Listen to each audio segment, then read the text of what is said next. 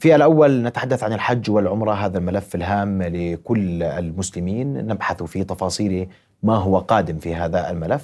وضيفي الليلة أرحب به معالي الدكتور توفيق بن فوزان الربيعة. أهلا بك سيدي وزير الحج والعمرة السعودي، أهلا بك، شرفتنا بحضورك. أهلا وسهلا، وسعيد جدا أن أكون في بلدي الأردن. أهلا وسهلا فيك. رؤيا بودكاست. قبل أن نبدأ الحوار نتابع إياكم هذا التقرير ونبدأ الحوار من بعده.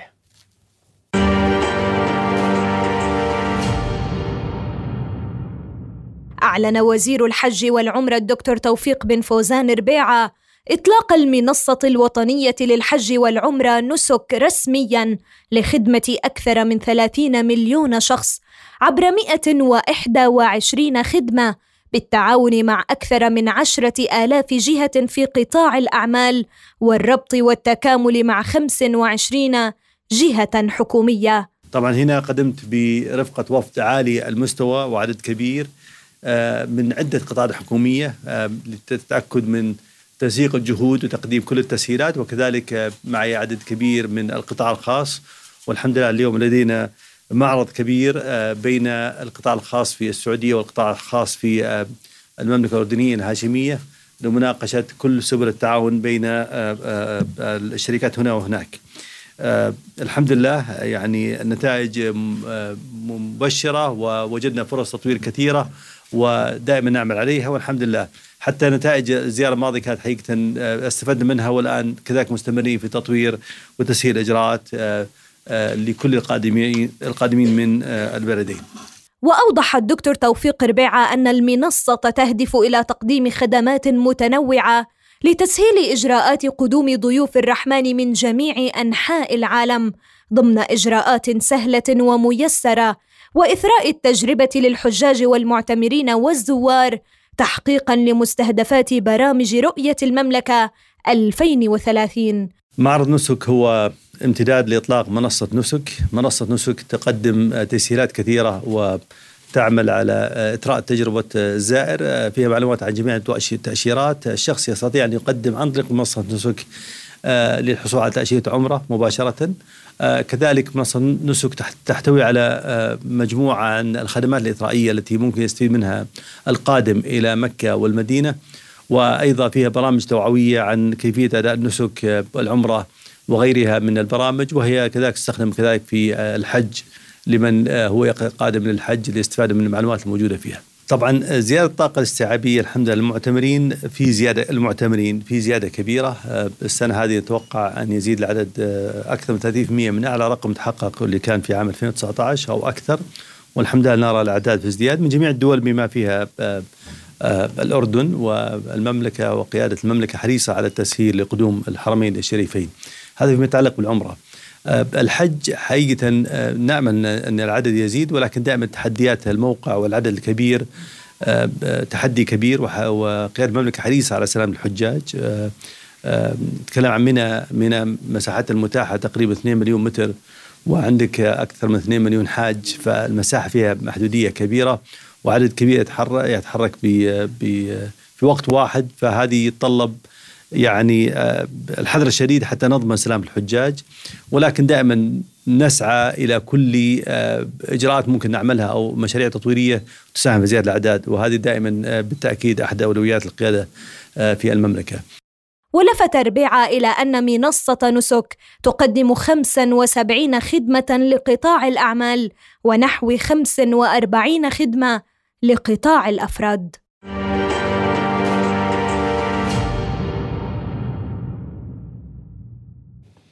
إذا تابعنا وياكم هذا التقرير الذي يفصل ما حدث في الأردن قبل أيام. معليك مساء الخير مرة أخرى وأهلا بك في نبض البلد. وأبدأ من أهداف الزيارة للأردن لمعاليك، وهي الثانية منذ توليكم حقيبة وزارة الحج والعمرة في المملكة العربية السعودية. بسم الله الرحمن الرحيم. طبعا تشرفت قبل قرابة عام بزيارة الأردن، وهي كانت أول زيارة لوزير حج وعمرة إلى الأردن، وهي كذلك أول دولة أزورها منذ تولي وزارة الحج في ذلك الوقت. والآن أزورها مرة ثانية، وهي أول دورة أزورها مرتين كذلك. الحمد لله يعني أتيت بتوجيهات من خادم الحرمين الشريفين وسمو ولي العهد، ونظرا لاهتمام القيادة بكل ما يتعلق بتعطيد العلاقة مع بلدنا الأردن، العلاقة الوطيدة بين المملكة العربية السعودية والمملكة الأردنية الهاشمية تاريخية ومتميزة، ويعني الحمد لله دائما وتاريخيا في العلاقة يعني بين حتى الشعوب وطيدة. الحمد لله يعني عندنا عدد جيد من المقيمين الأردنيين في المملكة يقومون حقيقة بمهام متميزة في الأعمال التطويرية التي نراها في المملكة العربية السعودية. كان هناك يعني على على هامش الزيارة افتتاح لمعرض نسك، وكان السؤال لماذا اختير الأردن لافتتاح هذه الفعالية؟ كما ذكرت الحمد لله يعني الإقبال من الإخوة والأخوات الأردنيين على العمرة كبير جدا، واخترنا كذلك المعرض يكون في الأردن لخدمة ليس الأردن فقط، كذلك فلسطين وسوريا ولبنان، وهو وسيلة تواصل بين شركات تنظيم رحلات العمرة الأردنية وشركات تنظيم الرحلات السعودية، وزيادة التواصل معهم وبحث كيف نقدم خدمات أفضل، كيف نقدم خصومات أفضل. وحقيقة من الأشياء الجميلة التي حدثت في هذه الرحلة، الخطوط السعودية مثلا أعلنت أنها راح تقدم خصومات تصل إلى خمسة وعشرين بالمئة للمعتمرين للشركات التي تقدم رحلات العمرة، بحيث ينعكس هذا الخفض على تكاليف الرحلات للقادمين العمرة من الأردن. أيضا لدينا طيران الناس أعلن أنه قريبا سوف يبدأ رحلات من العقبة إلى جدة والرياض. أيضا فلاي أديل سوف يبدأ قريبا كذلك رحلات من العقبة. فهناك الحمد لله حراك كبير وحركة كبيرة. أيضا الخطوط السعودية وعدت بزيارة المقاعد شهريا ب ستة عشر ألف مقعد بين الأردن والسعودية، وكذلك كل هذه في هذه الرحلة. فالحمد لله النتائج جدا جميلة ومبشرة، وسوف تنعكس إن شاء الله بزيادة التواصل بين البلدين. نعم، سأنتقل لتخطيط المملكة العربية السعودية، وأنت تحدثت الآن عن جملة من الأرقام، وهناك توقع بزيادة الأعداد للحجاج والمعتمرين، وهنا الحاج والمعتمر يريد رحلة آمنة مريحة. كيف الاستعداد أبرز ما سيكون في الفترة المقبلة معليك؟ أكيد الاستعداد دائما كبيرة، والمملكة دائما تعطي الحرمين أولوية كبيرة، ونعرف يعني خادم الحرمين تسمى بخدمة الحرمين الشريفين، لذا المملكة أنفقت بسخاء على الحرمين الشريفين وخدمة قاصديهما. نعرف أن التوسعة الآن ضخمة جدا في الحرم المكي، عندها توسعة في كل ما يوصل الحرم مكي من مطار جدة. قبل فترة افتتح التوسعة الضخمة لمطار جدة التي كانت تكلفتها أكثر من أربعين مليار ريال. آه أيضا قبل سنوات قليلة افتتح التوسعة الكبيرة لمطار المدينة. آه عمل كذلك قطار سريع بسرعة ثلاثمائة كيلومتر في الساعة بين آه مكة والمدينة، يعني مدة تقريبا ساعتين بين مكة والمدينة بعد كانت تأخذ عدة ساعات. آه يعني رحلة آمنة ومريحة. آه آه نعرف فيما يتعلق بالحج الجمرات والتوسعة الضخمة التي تمت فيها بقطار المشاعر كذلك، ولا زال حقيقة توسعات مستمرة. ليس هذا فقط، حتى الإجراءات نعمل على تطويرها لكل ما يساهم في تسهيل قدوم الحجاج والمعتمرين. نعم، راضي عما سيكون؟ تتوقع الأفضل دائما في كل عام الحجاج يشعرون بتحسين وبخدمة أفضل لحجاج بيت الله الحرام. العام المقبل سيكون هناك تطور أكبر، المزيد من الخدمات للحجاج. طبعا دائما سلامة راحة الحجاج أولوية بالنسبة لنا، ودائما الحج مناسبة عظيمة وضخمة، ويعني يحضر قرابة أكثر من مليونين في وقت واحد في مكان واحد، تحدي كبير. يعني منها مساحتها تقريبا مليونين متر، وعندك مليونين شخص، فلو قلنا كل واحد شخص تقريبا يعني متوسط له متر مربع واحد، فتحدي كيف تضمن راحتهم وسلامتهم وتنقلهم. لذلك نخطط للحج عام خمسة وأربعين من بعد نهاية عام أربعة وأربعين. يعني في هذا العام عملنا شيء لم يعمل سابقا، كل بعثات الحج بما فيها بعثة الحج الأردنية وقعنا اتفاقيات معهم للحج القادم مباشرة في آخر يعني يوم ثلاثة عشر الحجة، وقعنا معهم اتفاق للعام القادم. فالهدف أن نساعد حتى الدول للاستعداد مبكر، ونكون مستعدين بشكل أفضل حتى نحقق راحة أفضل وسلام أفضل للحجاج. وهل هناك زيادة في عدد الحجاج في المستقبل القريب فيما يخص الأردن تحديدا طبعا والمنطقة والعالم بإيش؟ يعني كما نعلم هو محدد الحجاج حسب المؤتمر العالمي الإسلامي بواحد ألف لأعداد المسلمين في كل دولة، ويعني نطمح أن دائما نتمنى يكون العدد أكبر، ولكن السلام للحجاج أولوية، وموضوع الأعداد دائما يعني تدرس كل سنة وتناقش مع كل دولة، وعلى حسب الأعداد يتم بالتأكيد يعني مناقشة الأرقام، وهذا شيء إجراء يتم كل سنة مع كل الدول. نعم، اسمح لي أن فقط أتحدث عن العمرة قليلا، لأن اليوم العمرة باتت أسهل أكثر سهولة الوصول للعمرة وتقديم هذه الخدمة. ماذا تقدم المملكة العربية السعودية لمعتمرين اليوم؟ كيف سهلت العمرة على كل من يريد أن يزور بيت الله الحرام؟ حقيقة عملنا تسهيلات كثيرة جدا. يعني خلنا نبدأ مثلا بالتأشيرات. الآن تأشيرة العمرة تأشيرة سهلة، يعني عن طريق أي شركة عمرة ممكن تقدم، والتأشيرة تطلع في أقل من أربعة وعشرين ساعة، إلكترونية، لا ما تحتاج حتى تقدم لا جوازك ولا شيء للسفارة، إلكترونيا وتنتهي إلكترونيا. أيضا هناك تأشيرات أخرى، طبعا للعلم تأشيرة العمرة تتيح لواحد حتى يعمل عمرة ويذهب أي مكان في المملكة العربية السعودية. لدينا تأشيرة الزيارة، زيارة مثل الأصدقاء، أي واحد مواطن سعودي يستطيع دعوة أي مواطن أردني لزيارة المملكة والقدوم لها. ليس هذا فقط، حتى الأخوة الأردنيين المقيمين في في السعودية يستطيعون دعوة أي مواطن أردني لقدوم المملكة، وأي زائر يستطيع يعني عمل عمرة. أيضا أطلقنا تأشيرة المرور، يعني أي شخص يأخذ عنده رحلة ومرورا بالمملكة تطلع التأشيرة من ضمن تذكرة بتكلفة رمزية جدا، والخطوط السعودية مثلا تعطي الآن حتى ميزة سكن معها لمدة أربعة أيام. يعني إذا كان الشخص مثلا طال الأردن وبيروح أي دولة ثانية ممكن يأخذ مرور في جدة أو المدينة ويعمل عمرة أو يزور الحرم النبوي ويكمل رحلته لأي دولة، وهذه متاحة وأطلقت حديثا. فيعني أنواع مختلفة من التأشيرات وبإجراءات سهلة. كذلك منصة نسك يمكن الواحد يقدم عن طريقها العمرة ويحصل عن طريق التأشيرة عن طريقها. آه ونبحث دائما كل إجراءات كيف نسهل الإجراءات وكيف نسرعها. نحن بالتأكيد يعني متأكد السنة هذه أفضل من السنة الماضية، والسنة وكل سنة نشوف تغير. النتيجة الحمد لله أن رأينا هذه السنة يعني زيادة تقريبا خمسين بالمئة للمعتمرين من الأردن، كانت مئتين وسبعة وثلاثين ألف في عام أربعة وأربعين مقارنة بالعام اللي قبله، فزيادة خمسين بالمئة. ومتوقع أن نشوف الآن زيارات حتى أكبر في القدوم، وكما ذكرت نحن مستمرين في الزيادة. كذلك المنافذ البرية نعمل على تطويرها، آه بيكون فيها تطوير كبير. آه آه كان في زيارتي هذه لقاء مع وزير الداخلية، نعم. وتحدثنا عن تطوير الإجراءات من جميع الأطراف، وعندنا مشاريع كبيرة تطوير منافذ من الأردن، عندنا ثلاثة ثلاثة منافذ.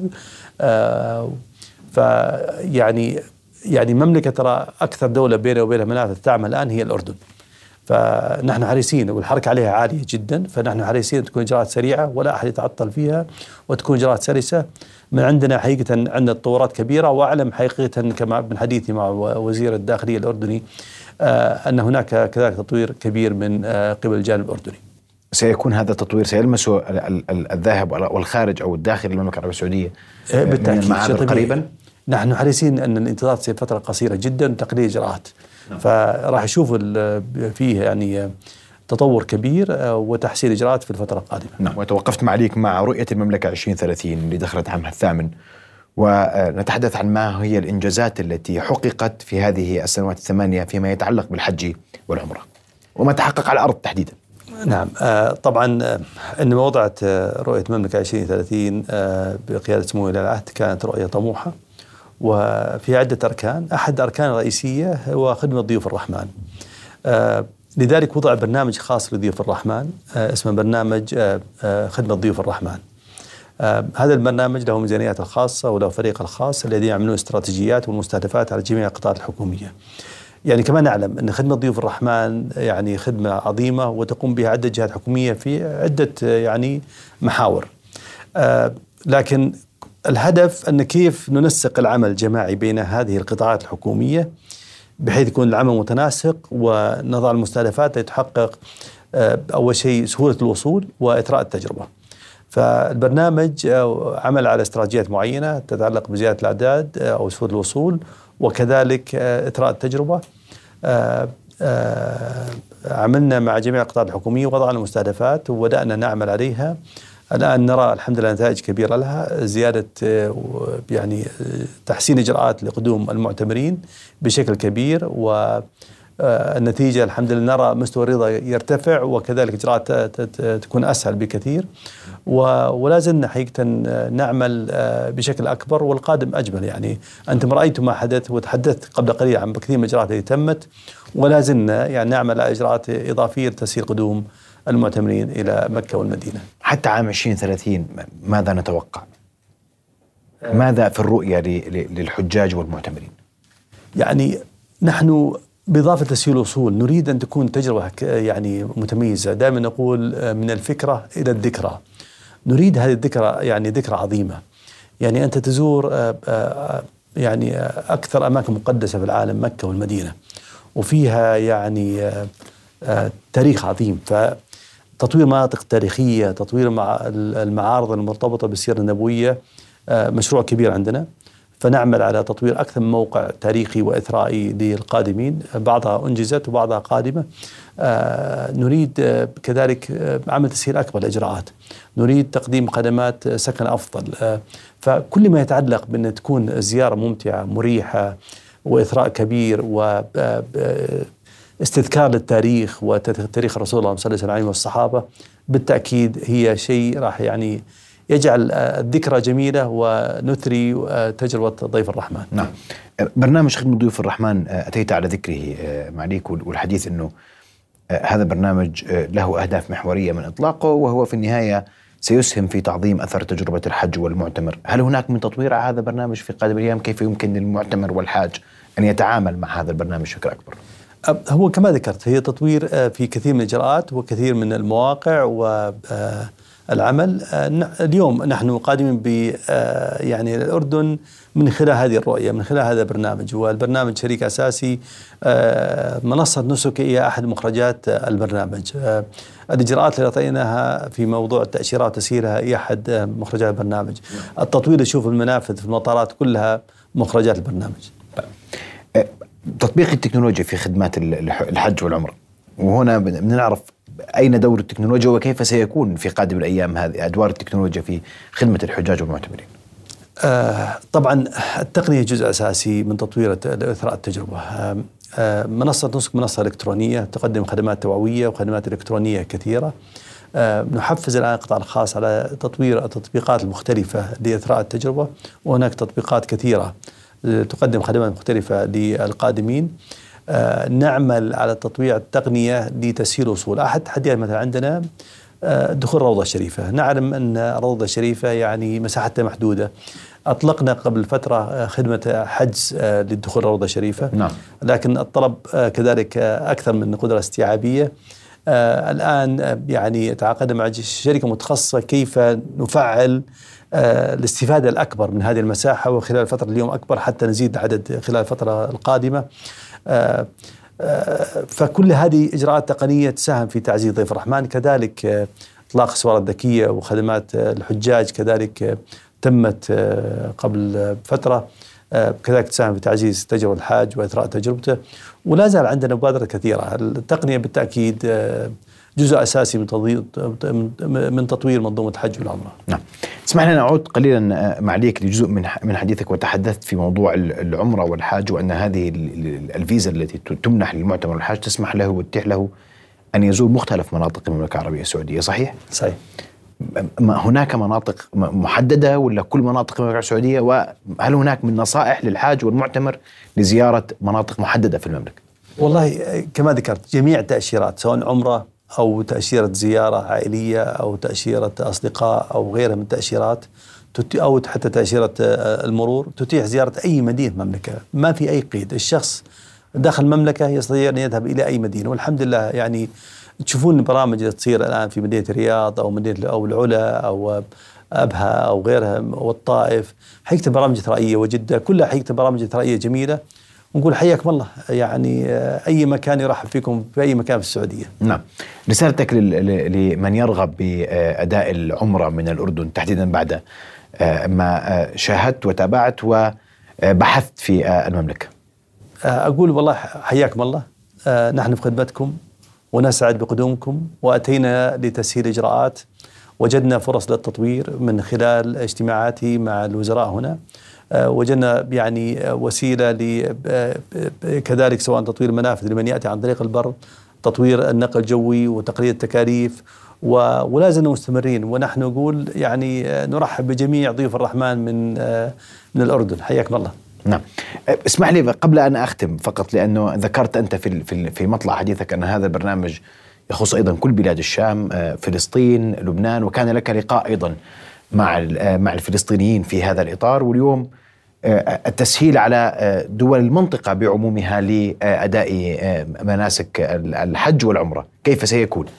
أه الحمد لله، حتى أه يعني كان لقاء مع وزير الأوقاف أه والشؤون الدينية أه الفلسطيني أه الشيخ حاتم البكري، وهناك تطور يعني من خلال الزيارة الماضية الآن مثلا أصبحت التأشيرة الإلكترونية كذلك القادمة من فلسطين للعمرة، كانوا قديما كانوا لازم يرسلوا جوازاتهم أه إلى السفارة هنا في الأردن، الآن وهم من فلسطين يستطيعون استخراج تأشيرة بدون إرسال جوازات لأي مكان، وهذه حقيقة يعني سهلت قدوم المعتمرين من فلسطين، ونقول كذلك حياهم الله ونسعد بقدوم إخواننا أخواتنا من فلسطين لزيارة مكة والمدينة والمملكة كلها. نعم، وهناك زيادة أيضا في أعداد المعتمرين. الحمد لله جدا، والحمد لله في زيادة كذلك من فلسطين، لا تحضرني الرقم، لكن في زيادة كبيرة في القدوم من فلسطين إلى المملكة العربية السعودية. هناك من تحدث معليك أن المملكة العربية السعودية تشهد زيادة في إقبال المعتمرين بعموم مناطق العالم، هل هذا الكلام دقيق اليوم؟ آه نعم. وفق الأرقام. نعم، كما ذكرنا آه الرؤية هدفها تسهيل القدوم الحج آه عفوا تقديم القدوم للعمرة لمكة والمدينة. الحمد لله نشهد زيادة كبيرة من جميع آه دول العالم. نعم، أشكرك كل شكر معالي دكتور توفيق بن فوزان الربيعة وزير الحج والعمرة السعودي، كنت معنا الليلة، أشكرك كل الشكر على حضورك معنا، شرفتنا. شكرا, شكرا جزيلا. شكرا، عفاك. رؤيا بودكاست.